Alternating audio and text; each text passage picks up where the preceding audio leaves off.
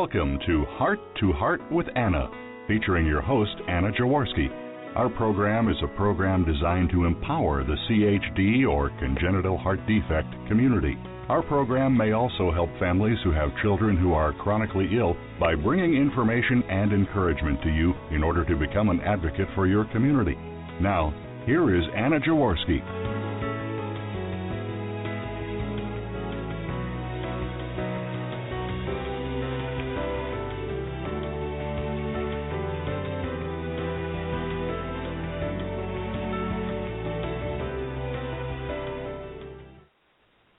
Hey, and welcome to Heart to Heart with Anna. This is Chris Perez, aka the HLHS Dad, and I'm sitting in today while Anna is enjoying some much deserved vacation time.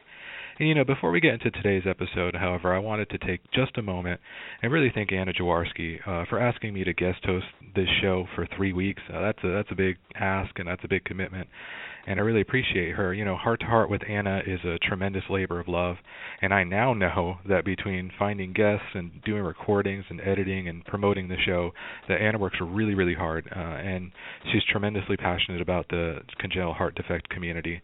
So thank you, Anna, for everything you do for the parents out there who are lost, hurting, and confused. Uh, I know you've had a very positive impact on their lives and on my life as well. So thank you so much for everything you do and for having me as your guest host for these three weeks. And now on to the show. And I hope you guys are hungry, and if not, you will get hungry. Um, today's episode uh, we've titled Ruling the World One Cookie at a Time. And our guest is the one and only Jessie Wimmer. And uh, Jessie Wimmer is the owner, baker, and mastermind behind the Cookie Cult, which is based in Charlotte, North Carolina. She is also a dedicated and hardworking mom to her children, Noah and Sparrow. Sparrow was born with a congenital heart defect and begins kindergarten this year. A Creative Loafing, which is a local arts and entertainment paper, profiled her in a 2013 article and said she has mastered the art of the chocolate chip cookie. And I'll tell you, I can absolutely, without a doubt, say that her cookies are absolutely delicious and addicting. And we're happy to have Jessie here uh, to share her story with us. So welcome to Heart to Heart, Jessie. Thanks, Chris. Thanks for having me. So let's uh, let's jump right in. Uh, can you tell us a little bit about your family, um, and particularly uh, your daughter's congenital heart defect? Yeah, I'm Jessie. I have two kids. As you said, Noah is um, six and a half. He just started first grade, and then my daughter Sparrow just turned five, and she has started kindergarten. Sparrow was diagnosed in the womb um, about 17 weeks with double inlet left ventricle transposition and an interrupted aortic arch. And like a lot of congenital heart babies, she has had a total of three open heart surgeries and then a handful of um, cath labs as well. She had the Fontan when she was three years old back in October 2013, and that was probably the most difficult just being in the hospital the longest and she ended up getting RSV while we were in wow. the ICU. So that made the stay quite a bit longer in the ICU than I think anybody was planning for. So that was tough, but you know, she came through and she's such a champion now. Most people would see her and never know that she has had all these surgeries. Yeah, she she if you ever catch her picture, she looks like quite the character and she looks like quite a fun kid. And I know she has been through a lot. One story in particular that will just always never cease to blow my mind. Um, you know, after Sparrow's uh, last surgery, that Fontan procedure, um, you and and the doctors witnessed an absolute miracle. Would you mind kind of sharing that story with our listeners? Yeah, yeah. October 2013, Sparrow was scheduled um, to have the Fontan, and so it was a long it was a long process, but I remember we got moved up to the recovery room after a week or so and everything looked really promising that we'd be transferring her meds to oral, that she'd start we started getting her walking out of bed and using the bathroom and so it's like, oh, everything's moving forward. This is the right progress. But I'll never forget there was a morning I'm, you know, curled up in my sleeping bag on the couch and she's asleep, Sarah's asleep, and the technician comes in to do an echo very early in the morning. I'm never sure why it always is scheduled like that, but Sparrow somehow remained asleep through the echo, but I was awake and I watched the technician's face. And I realized something was wrong. Um, of course, she couldn't tell me. Uh, you know, she's not the physician, so needless to say, a couple hours later, I've got the whole team comes in and sit me down, and they explain that the brand new piece that they put in the Fontan um, had a bend or a fold in it, and they showed me a bendy straw, and they said, so we need the blood to be flowing through this piece, but it's bent in half and the flow is constricted. It's still flowing, but it's not fluent and as much as we want it to be. So they said at this point, you know, we're going to just monitor her and hope that it'll straighten out on its own. Um, and then, of course, the worst news was if it doesn't straighten out, they basically were like, we'll do the whole thing over again in the spring. so here I am, you know, thinking, I thought we were getting ready to go home, and now you just basically explained to me that everything you did is not right, like it's not working. So, long story, they sent us home, and then they said, in you know, four to six weeks, come back, we'll do a cath lab, we'll check out the fold, and we'll see if anything's changed. And I said, you know, what is the hope here? Like, what what am I looking at? What are we speculating could change between now and then? And they said, I we don't know you know the her blood pressures could get better as she starts moving and stretching and it, her body could just you know unfold the fold. So nothing really seemed very hopeful honestly to them or to myself. And i kind of you know wasn't real hopeful. But so we go back and i waited in the waiting room during her cath lab and the doctor call, came back sat me down at a table and he explained all these things about the pressures here and there and you know this looks great and that looks great. And then all of a sudden in the mix of everything he says he just says anyway and i didn't see a fold in the fontan. And i like slammed my hands on the table and i stopped him and i said i'm sorry wait you're going to have to back up. What did you just say? And he smiled and he said uh i don't know. Call it a medical miracle I mean, call it what you want, but I did an extremely thorough search and there was absolutely no fold. And I just stared at him with tears in my eyes, and I could, wow. I mean, I could barely get the words out. I just said, "There's no fold. There's no fold," and then I just got louder and louder. There's no fold. um, and I remember that. So, uh, I remember seeing when you had uh, posted on online uh, about that moment. I remember even kind of jumping up out of my seat, like, "Oh my God, could that even be yeah. possible?" And uh, it was just it's just incredible, and I couldn't imagine how you felt in that situation. It's just just a great oh, story. Well, later, I mean, even later that night, we we had to stay one night just to get um Sparrow's oxygen levels back to where they needed to be.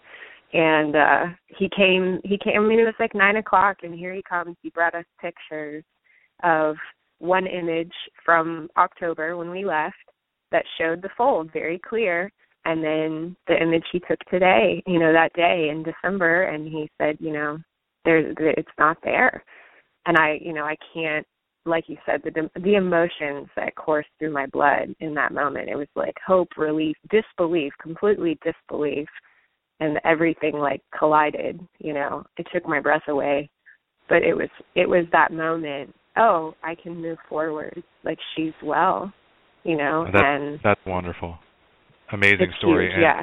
Yeah, it's so exciting too. So since then, you started your own business called the Cookie Cult. Uh, can you tell us a little bit about how you got that started? Yeah, so I started the Cookie Cult in like spring 2013. My favorite local car- coffee shop um, in Charlotte is called Not Just Coffee. They were having an all-day fundraiser for some medical needs of one of the baristas, and he's a buddy of mine. So I you know, told the manager James that I wanted to help somehow. And he laughed. He's like, "Well, you don't do coffee." And I said, "I don't know. Just I'll wash dishes, whatever. I want to help." So he said, "Sure, just show up." You know, this particular Saturday morning at 7 a.m. Well, the night before, I said, "Oh, well, I know something I can do. I bake a really mean chocolate chip cookie. I should just bake a bunch of them, package them, bring them in, and see if people want to buy them for donations." So I show up James was pretty impressed and he said, Wow, these look amazing. So they sold quickly and were demolished within a few short hours. And he contacted me and he said, What did you put in those cookies? And I was like, oh, It's just cookie stuff, you know. but sure enough, we started a little business partnership at that point. And then since then, I've gotten my LLC. I have a website, and I've somehow attained a small cult-like following. But I also sell cookies at Okra. It's like a yoga studio tea room in the Plaza Midwood area at both of the Not Just Coffee locations, which is soon to be three locations. And then I'll cater for events for churches and businesses and then take personal orders online. I will ship to anywhere in the US and I'm, just I'm kind of one of those people who I, I enjoy an instant product. So starting my cookie business kind of suits me. it just kind of created itself when they sold for the fundraiser. I thought, oh, I guess I could make a business out of this. So it's a little bit accidental. hey, it sounds like it works out really well. And I'll tell you, I am for all those listeners out there, I am a hundred percent follower of the Cookie Cult for sure. They're fantastic, and uh, we'll we'll share a little bit more again uh, toward the end of the show on how to get your own. But thank you, Jessie, uh, for sharing this information with us. And now it's time for a little commercial break. Uh, but don't leave yet. Coming up, we're going to continue talking with Jessie about her business, and hopefully, we'll make you crave some cookies if you haven't done so already. Anna Jaworski has written several books to empower the congenital heart defect or CHD community. These books can be found at Amazon.com or at her website, www.babyheartspress.com. Her bestseller is The Heart of a Mother, an anthology of stories written by women for women in the CHD community. Anna's other books, My Brother Needs an Operation, The Heart of a Father, and Hypoplastic Left Heart Syndrome a handbook for parents will help you understand that you are not alone. Visit babyheartspress.com to find out more. Hey, welcome back to our show, Heart to Heart with Anna, a show for the congenital heart defect community. This is Chris Perez filling in for Anna. Uh, today's show, Ruling the World One Cookie at a Time, features Jessie Wimmer, owner of the Cookie Cult. So we just finished uh, hearing about Jessie's experiences with her daughter and about the start of her cookie business. Uh, let's welcome her back so we can learn some more. Uh, so Jessie, when Sparrow was born, did you did you ever think that you would one day run your own business? Oh gosh, no, absolutely not. I I'm sure most heart parents can agree, but when Sparrow was born, all I could think about was keeping her alive. And then secondary was keeping myself alive. the, you know, the no sleep, forgetting to eat, forget what day it is, that whole journey of being a heart mom was all consuming and I, I mean I can definitely say it cha- it completely changed my life. Pretty much everything in my life except my son who my little Noah is the love of my life. But besides Noah, I, I would say everything took a back seat when Sparrow was born. I can remember even when she was sleeping, I would just lay awake worrying about her oxygen levels and her NG tube and just being afraid of losing her. And I think as far as I could dream in you know into the future was just hour by hour and then eventually day by day as she started to grow and we saw some progress, I kind of felt lost. I didn't know what to think or feel. And even though there there would be like a ton of relief, like, oh, she's better, they just, you know, the doctor just said she's doing great and patted me on the back, but I would leave feeling a little lost. I think because I had invested, you know, every ounce of myself into just seeing to her care and then it was a shift like oh wait well now i get to just be her mom i don't just have to be her her medical assistant or her nurse i i get to enjoy my baby in a in a way that i think all other parents get to enjoy their kids so it was it was not ever on my mind that I was going to birth a business. yeah, and that's amazing. That's the thing is we when we have our kids that that have these CHDs, it's it's almost natural for us as our new normal um to be caregivers and to learn all this medical stuff if you're not so inclined and to run to appointments and do all the feeds and the echoes and all those things and we kind of forget as we get used to that new normal um to kind of reacclimate ourselves to it in our yeah, own lives. Yeah. So um, it's really great that um, you know you you've gotten to a point where Sparrow's doing really well, and you've got this really great uh, thriving business. And so, is there anything you learned in your journey with Sparrow that you've used to kind of drive your own success business wise? Oh yeah, I I think I think that everything that has happened since Sparrow was born, I feel like it's I've redefined myself, honestly. Not just the whole starting and growing my own business, but really like all life in general. I feel like I learned for myself I'm capable of so much more than I ever thought I was capable of doing. It's like that moment where I think I'm so tired. I have nothing left. I can't do one more thing. You know, one more doctor cannot walk in the room and give me more bad news or another medication to try to get down her throat. But then they do, and I accept it and we move through it and it's done. And it and it I realize, oh wait, I thought I couldn't do this. And I think that there's some secret reserve inside of everybody. And you have to have or I realized for myself being willing to even though I feel like, oh, I have nothing, you know, like I literally can't I can't handle one more traumatic thing yeah, but then it happens and you know but but it happens and you can't control it and then you're like wait it's the next day. How am i still functioning and i'm my kids are alive and i'm alive and everything's moving forward still you know? And it's that moment like oh i did it. I'm doing it. And so for that like yes i remember um being in the hospital with uh, my screaming 3 year old who just had open heart surgery and someone wants to come in and take her blood at five in the morning. Thinking seriously? I you know i can't we can't do this.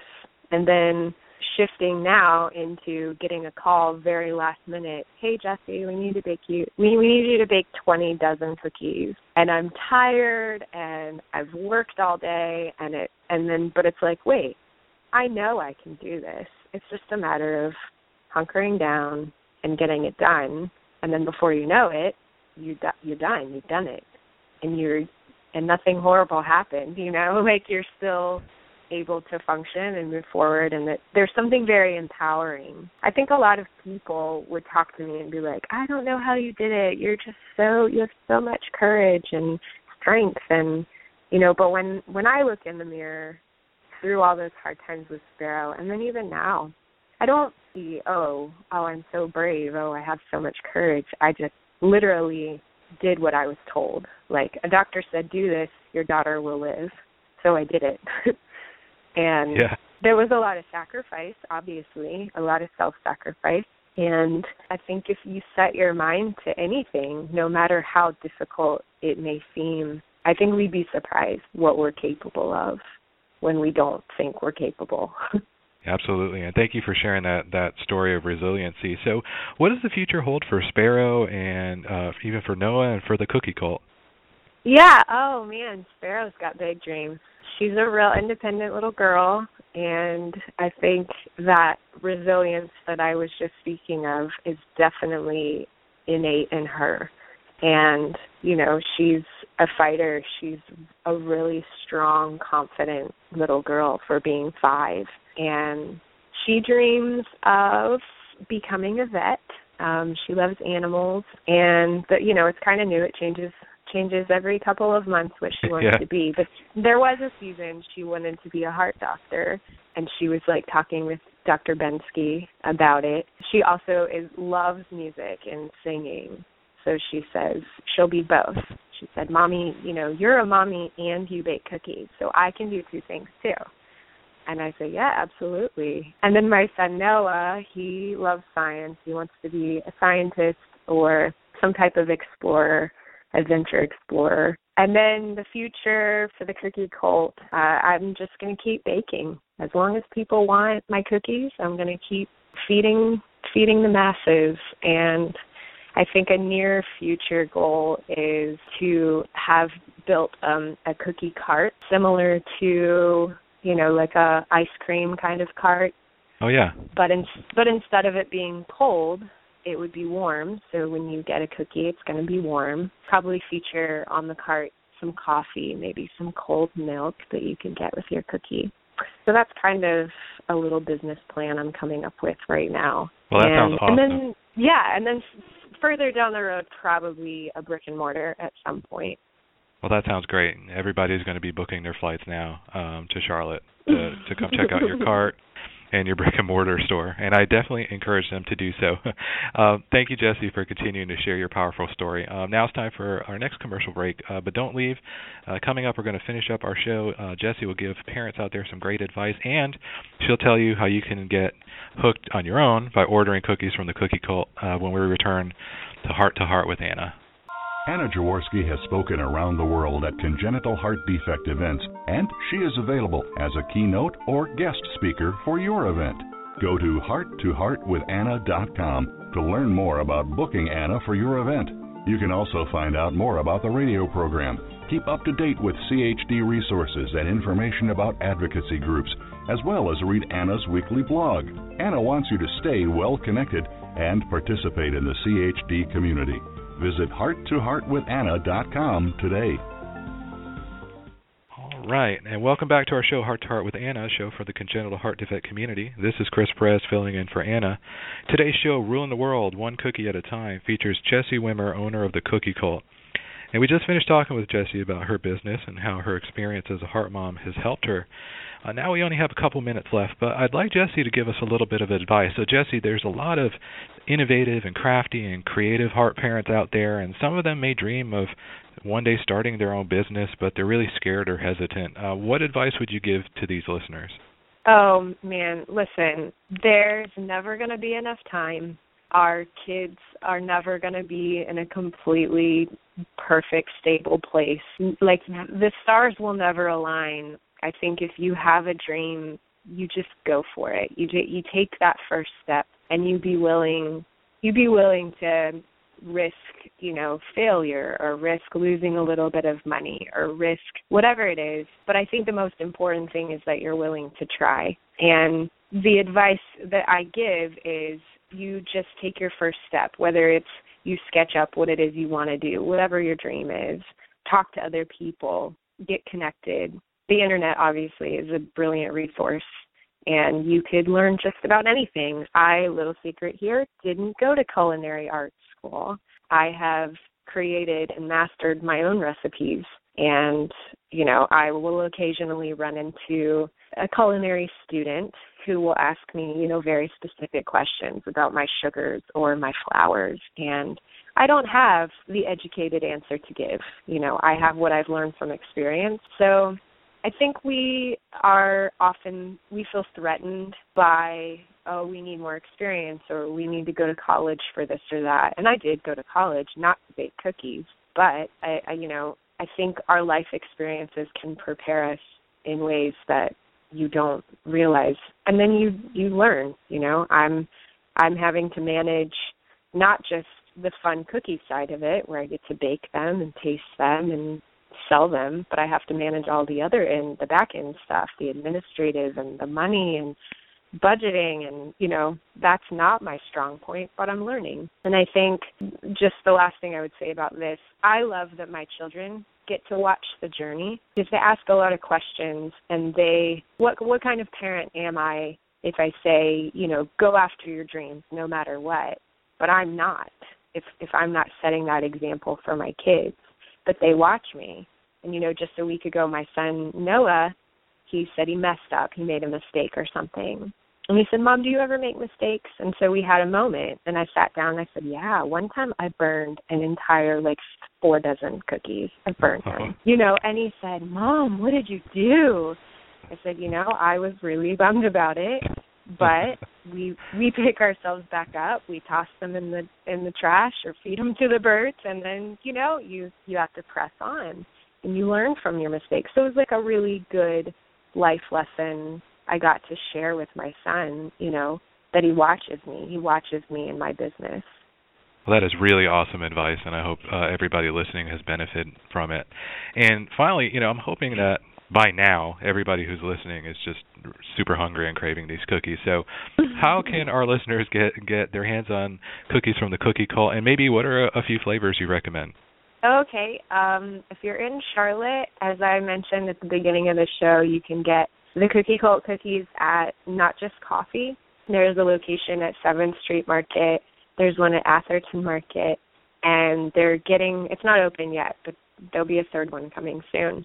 You can also purchase the cookies at Okra Yoga Studio. in the Plaza Midwood area. And then online, I have a website. It's real easy, thecookiecult.com. You can order cookies online. I also have t-shirts you can purchase. And I would say the most popular, I know it's cliche, but the most popular cookie I sell is the chocolate chip cookie. It is crunchy on the outside and it's a little gooey in the middle. It features both a milk chocolate chip and a dark chocolate chip. And then my personal favorite is the crunchy peanut butter. It has real peanuts in it, so that's the crunchy part. But it's this really perfect blend of sweet and savory that just drives me crazy.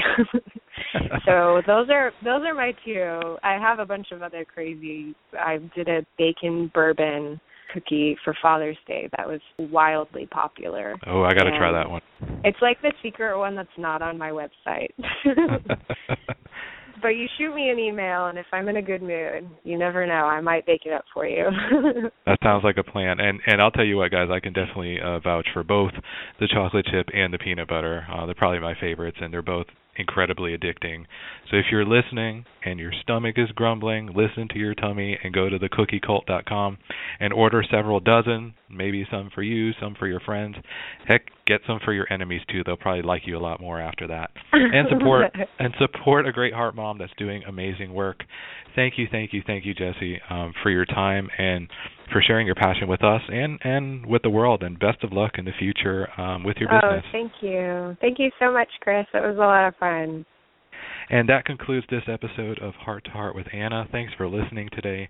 Please come back next week on Tuesday at noon Eastern Time. Until then, please find us and like us on Facebook. Check out our website, hearttoheartwithanna.com, and our Cafe Press boutique. Follow our radio show on Blog Talk Radio and Spreaker. And remember, friends, you are not alone.